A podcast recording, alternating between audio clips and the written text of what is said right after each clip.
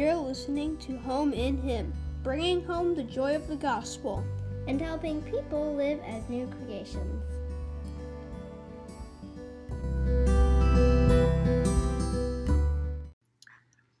Hello, my name is Eric Wallace, and I am here with my wonderful wife, Leslee. And we are delighted to welcome you and thank you for your time with us today as we are going to share with you the how and why of family worship. And this is actually our very first podcast that we've ever recorded. So we're very excited about that. And although most of you in our audience probably know us, we thought it would be helpful just to kind of introduce who we are and tell you a little bit about our family. We have uh, eight children, and they are age 22 at the high end and seven at the low end. And so we've been married 25 years. Yes, as of tomorrow. And um, with that age range, we have kind of had our family worship and devotion times look a whole lot of different ways through the years. And so we just want to share a few things today. But we should probably start by just defining what we mean by family worship. Right. Uh, family worship may be a term that you're unfamiliar with. Uh, some people would call it family devotions or a Jesus conversation, if you will. But whatever term you use, what we mean is a time that we simply gather the family together to read the Bible, to pray, and in some cases sing. Now, we don't sing. no, we don't. There are other families that do singing with their family worship time. We don't. And, and you can, for sure. It's a good thing. But uh, mainly, it's pulling the family together around reading the Word and praying. And, you know, as we were preparing, we of course discussed what we wanted to share and we wanted to, you know, state what the goal is in having family worship. And, you know, I have in my mind what I knew that was going to be, but when I asked you what the goal was, I was just kind of surprised with your answer. So, yeah, yeah. I think that the goal really for family worship is to help our children see how much God loves them. Now, maybe that strikes you as a little bit too simplistic. And for sure, it's simple, but it's profound because God's love for us is causative. When we see how much God loves us through all that He's done for us, that we see in the scripture from Genesis to Revelation, particularly what He's done for us in Christ, it causes us to want to obey Him and live for Him. So I think just that simple goal of you know helping my family to see how much God loves them is very simple and helpful. Yes, and definitely helps to keep your mind straight. So you know the quote goals I was thinking was well it's to help the kids have discipline and sitting still and listening to the Bible, or it's you know to get into the habit, and those are all good reasons for having it. But I think that remembering the goal being to tell our kids how much God loves them is just, um, I, I, think that's very crucial. So there are many reasons why we have family devotions. Right. And we'll, I want to get to those in just a minute, but I did want to clarify that it is important that we gather the family around the Bible to read about what God's Word says about how we are to live, the do's and the don'ts of life. But I would imagine that for many, listening to the podcast today have grown up in situations where that's all it was. Right. It was the do's, the don'ts, and it was boring. And and you would you probably checked out a lot of times and began thinking about the your latest TV show that you wanted mm. to watch. And that can yeah. still happen. but if the overriding goal is seeing God's love and that that goal is the context for understanding what God commands us to do and not do, then it comes together in a way that makes sense. Right. But it comes together in a way that holds attention and in a way that is exciting to our children. So yes. uh, be careful of turning Bible time into an encyclopedia time, thinking of the Bible as an encyclopedia right. or as the roadmap, as it were, where we just have to learn what the right and wrong is to do. Exactly. Yes, very good point. So there are many um, practical reasons for why we would read the Bible together, and um, one of them would be just to establish the habit of reading the Word every day as our kids grow older and as they move out of our house. You know, our our goal, our desire is that they would continue doing this outside, out uh, from under us. You know, from under hearing it in the home. Right, and and you know today uh, we're living in a world that obviously is challenged in a lot of ways that's painful to us right now. But, you know, the world has always been about pulling our attention away from God first and putting the attention on me first. Right. And so it's important that our children are trained to put God first. And one of the ways that we can do that most effectively is by developing the habit of pulling the family together in the morning. Ideally, some do it in the evening. That's fine too. But in the morning for us is when we've done it. We're going to talk a little bit about our Yeah. practices in Yeah. a few minutes. But just pulling together the family around the Word helps them develop a habit of putting God first that they take with them when they leave home. Yes, of just uniting around God, you know, in a way. And um, it provides that spiritual leading and conversation time. You know, that's kind of a, a, a hook to hang when the kids know if they have a question about something they've been reading or I mean obviously they can ask that at any time of the day, but it just it kind of provides a little space in our busy lives when we do just sit down and and we can have spiritual conversations even outside of le- reading the Bible together. But you know, just many times we we read a passage and then we end up discussing something totally different, a different passage that it reminded us of or something. It just it opens up that that conversation aspect of it. Right. That is so important that as parents that we've developed this avenue into the lives of our children where they see us in a position as spiritual leaders. Right. So that is one of the reasons for Yeah. doing it is that it provides an opportunity to read the word led by mom and dad that that fosters the communication, the conversations that you just referenced, Yeah. you know, where we can speak the word to each other. Yes. And then, you know, just one more reason is um, to prepare for worshiping in church, in church community. You know, sitting around reading, especially with little kids, praying together so they learn when we say we're going to pray, we're going to be quiet. All of those are very practically helpful in uh, in the church service, in worshiping at church. We are going to just you know, stop there for now because we really intend for this to be the first in a series of podcasts on family and worship. We're going to cover in a in a separate cast. We're going to cover um, family worship with younger kids, and then in a separate one, we're going to cover with teens, and then finally, we're going to just talk about having our kids at church with us, and and you know, um, some angles of that, especially more prevalent today with the COVID thing where we don't have children's church and nursery as much, so we're going to dig into that later. I don't want to go there now.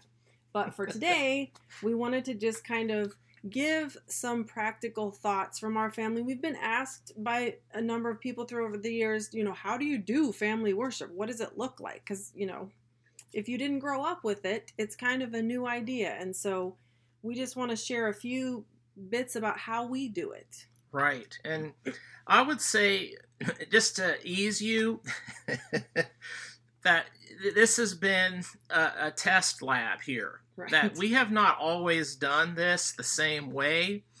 Um, it has changed uh, multiple ways over the years, with the constant being, of course, that the focus is on the Word of God. And so the thing that has worked best for us, just sharing our experience, is gathering together in the morning, particularly at breakfast. And I realize that schedules are crazy, that maybe you're not together at breakfast, that sometimes dad leaves early. But um, there are, if, if, if there is a will to find a way, then you'll find a way. And so it may not be the morning for you, it may be the evening. We But- do we do actually um, Yeah. have at least one family friend that yes, dad leaves early and the kids just get up at five to read with him before he goes That's to work. right. And that works for them. You know, I mean, you have to figure out what works for your family, but do, you know, Right. Oh, absolutely. all options. And so. yeah, and and try something, but at the same time, give yourself space to do it differently if it doesn't work very well, and in particular the time. So Yeah. I was um, sharing about when we do it. We do it in the morning, and that's really been the time that, for I would say most of the years that we've been doing this, has worked well for us. Uh, we basically begin with a prayer that I, I'll pray, just asking God to bless our reading of the Word. And then we'll uh, read a passage, and sometimes it's a verse. Like if we're reading Proverbs, and it's, you, can talk a lot about one verse in Proverbs. But in other places where it's more narrative, where it's more story, you can read a whole chapter, or you can just read a section of verses. You know, every Bible um, has it li- lined up where they have subsections in each chapter that kind of help you to divide up the chapter into bite sized chunks. So just reading the word. And and maybe you want to ask a question or two. That's what I tend to do is to ask questions and try to develop a conversation with the kids. Yes, at times, just a little variation. We've had everybody have their own copy of the same translation so they can read along, which has helped them to, you know, follow along with the reading. We've, you know, of course, taken turns having other people read. Um, Right. you know, just try And then- different things. Right, and I would say that in our book, uh, Real Hope for Your Home, that's available on our website, uchlink.org, we do provide a list of options and, and just ways to spice up family, this family worship time. Yeah, And you know, that would be a key point I would just interject here. yeah, That variety is the spice of life when it comes to this. right. So, you know, don't be afraid to try different things. Um, one of the things that we've done is we have read uh, family devotionals. And we're going to provide some examples of those that you may want to consider in the next two podcasts that are germane to younger children and then older children. So that's a helpful change. But also, as Leslee was mentioning, we try to have everybody in the family reading the same version of the scripture so that when someone is having devotions uh, and they want to share something from their devotion time, then it's something that we can all pick up in our Bibles and read together out of the same translation. And that, that is one of the things that we've done Yeah, um, as a variety was to have you know Leslee share something from her devotions or one of the kids to share something and sometimes those have been I think some of the most effective devotion times Right. just people sharing out of their heart what God is teaching them in the word so and just eh, along those lines, um, you know, sometimes Eric will have a meeting in the morning, and so he's not going to be around at breakfast time, and so he'll just pick one of the older kids and say, "Hey, can you read today? Just you know, pick up where I left off there in whatever book we're reading, Right. or if you have something you want to share outside of that, you know, feel free to do that too." So, um, And I, I would say that it's it helps to train your sons and daughters for leadership when you give them just a simple opportunity to read and share what they've been studying, or just to have them read the word and then you, as the parent, comment on it. Right. So the word, uh, whether it's in reading the word uh, or in uh, devotion or someone sharing what they have read in the word, uh, the word is central. And then, really, the third thing that we do is we pray. And we have a unique little system that we would encourage you with for praying. I don't know about you, but it's very easy to forget about all the people we should be praying for.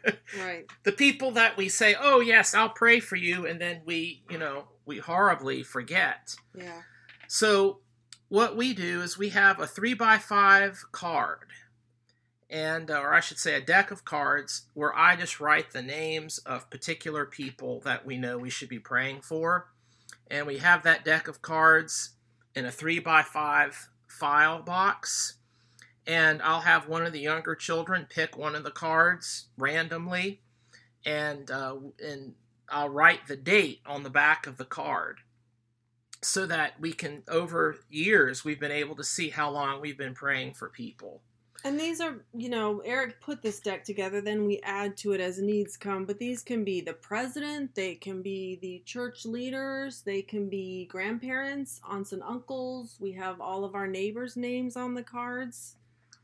Right. Uh, Anyone that you would be praying for. just it's really yeah, it's a nice big deck, and you know we we will add as as needs come up.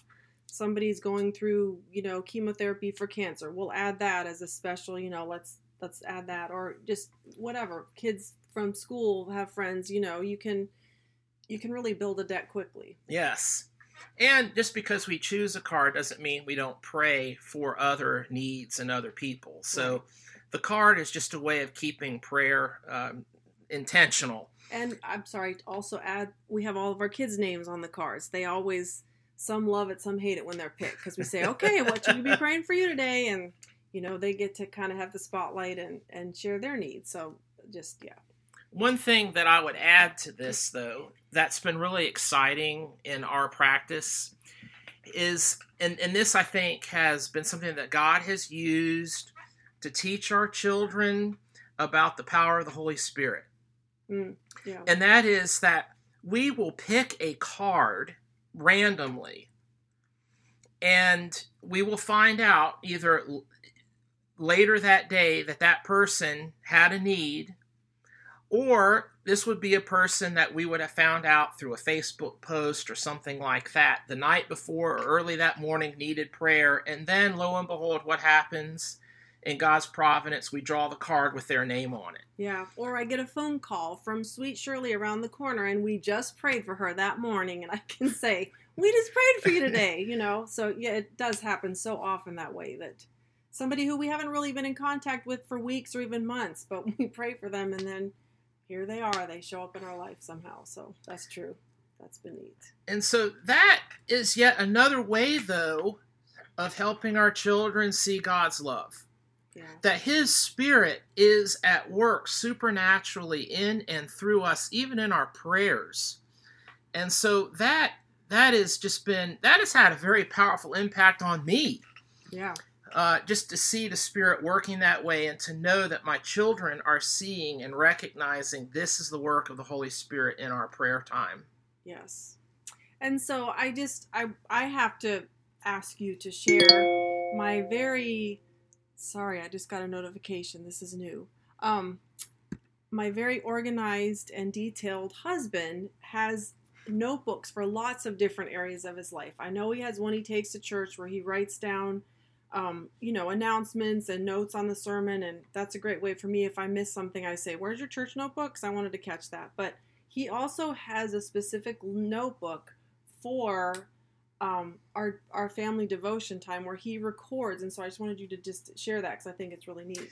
Yeah, well, this is really simple, but again, it's it's the simple things, aren't they, that can have the, the most profound impact. And for me, particularly as the father and husband, it has been encouraging just to keep a record of all the places that we have read in the Bible, all the books that we've read, all of the devotionals and other books that we've read during devotion time. Because, you know, we all get caught up in the minute, right? And it's just living through the day and getting to see the next day. And before we know it, years have passed. And it is very helpful and encouraging to look back and to see God's faithfulness, to see how we have studied much more of God's word than we we were really thinking Yeah, then we realize, right? than we than we realize. And so it's also interesting to see how many times we've repeated certain books Yeah. without really intending to, but that's where God had us. And we can trace our study of certain books of the Bible to what God is doing in our family and extended family. right. So just keeping a record uh, gives you something to look back on that gives you sort of a, of a context, sort of a, of, of a north star for wow, Mhm. this is what we've accomplished. We've read through these books and we've read through these devotionals, and that helps dramatically in keeping me encouraged and leading this way. But also, very practical, it does help you to see where you're spending your time. Perhaps you realize, man, we're spending a lot more time. The last few years, we've only read maybe two Old Testament books. And so we need to go back and spend some time in the Old Testament, which Right. is so, so important. So just that simple record has made a huge difference in keeping me uh, on task, on mission, and being intentional and leading our devotions. Right. So, you know, we hope that these tips, I want to say, help you see that it's not hard to do, but it is hard to do. Yeah. It's hard to stick with. Yeah, the, what's hard is sticking with it. There's going to be bad days. There's going to be no days. You may go a whole week without, you know, reading the word with your family. But don't let that deter you, um, because remember, God, God's not looking for us to be perfect because Jesus was perfect for us already. Our righteousness is completely and totally secure in Christ, not in our performance as parents that lead our families. Right. So we can step back and we can say, okay, we had a bad week, a bad day. Even a bad month. You know, sometimes we'll get wrapped up in the summer with drama camps and things, and we'll have a month where we kind of fall out of the habit. But then Eric's always been so faithful to just jump back in and pick it back up. And, you know, it's hard to get back into the rhythm, but it's all about just when you get knocked down, get back up. There's a scripture I meant to look for before, but, you know, one of the disciples talks about, and I think that's just such a key to success that I've seen with you, Eric, is just the the consistent, faithfully just continuing to go on with it and keep going and press on. So And and that's normal. yeah, I mean, it's normal. I don't know any family that has a perfect record with this, that hasn't struggled with it. Um, this is life. right, And so don't be discouraged. God is faithful. Uh, just two passages that I want to encourage you with to press on would be uh, Hebrews uh, chapter 4 in verse 12. It talks about how the word of God is sharper than a two edged sword. Uh, Isaiah 55 talks about how that the word does not return void because it will accomplish the purpose for which it's sent. And neither of those two verses are qualified. The efficacy of God's word is not qualified by the professional ability of the leader. You know, that the word itself is powerful. And so, even though we as parents are not powerful, God's word is. And we can rest and take great comfort and great courage in knowing that this is true, that God's word does not return void. So, I wanted to end actually with a story of a family that we know who, uh, who read the word to their children as they were growing up. And one of the children uh, made some, some bad decisions and uh, ended up in jail.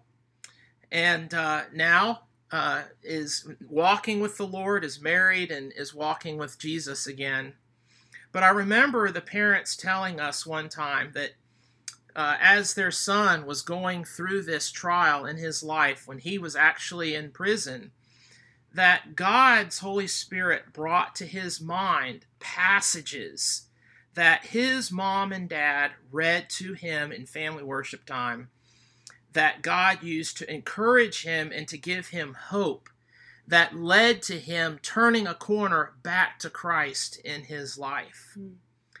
And so that has always been just an encouragement to Leslee and I that it is so important that we are faithful, that we are intentional, that God does not bless our perfection because we're not perfect, but He blesses our faithfulness when we are looking to Him to do what He has promised to do, which is to Mm. transform our lives into the image of Jesus Christ. So we hope that you've enjoyed this time together. I know Leslee and I have enjoyed sharing about Yes. God's faithfulness to us in this matter of family worship.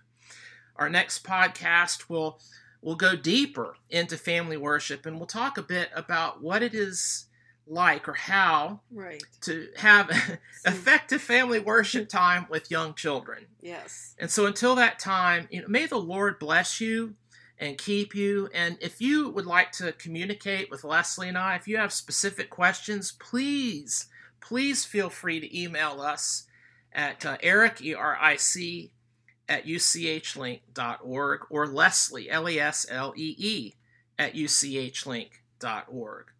So until next time, God bless you.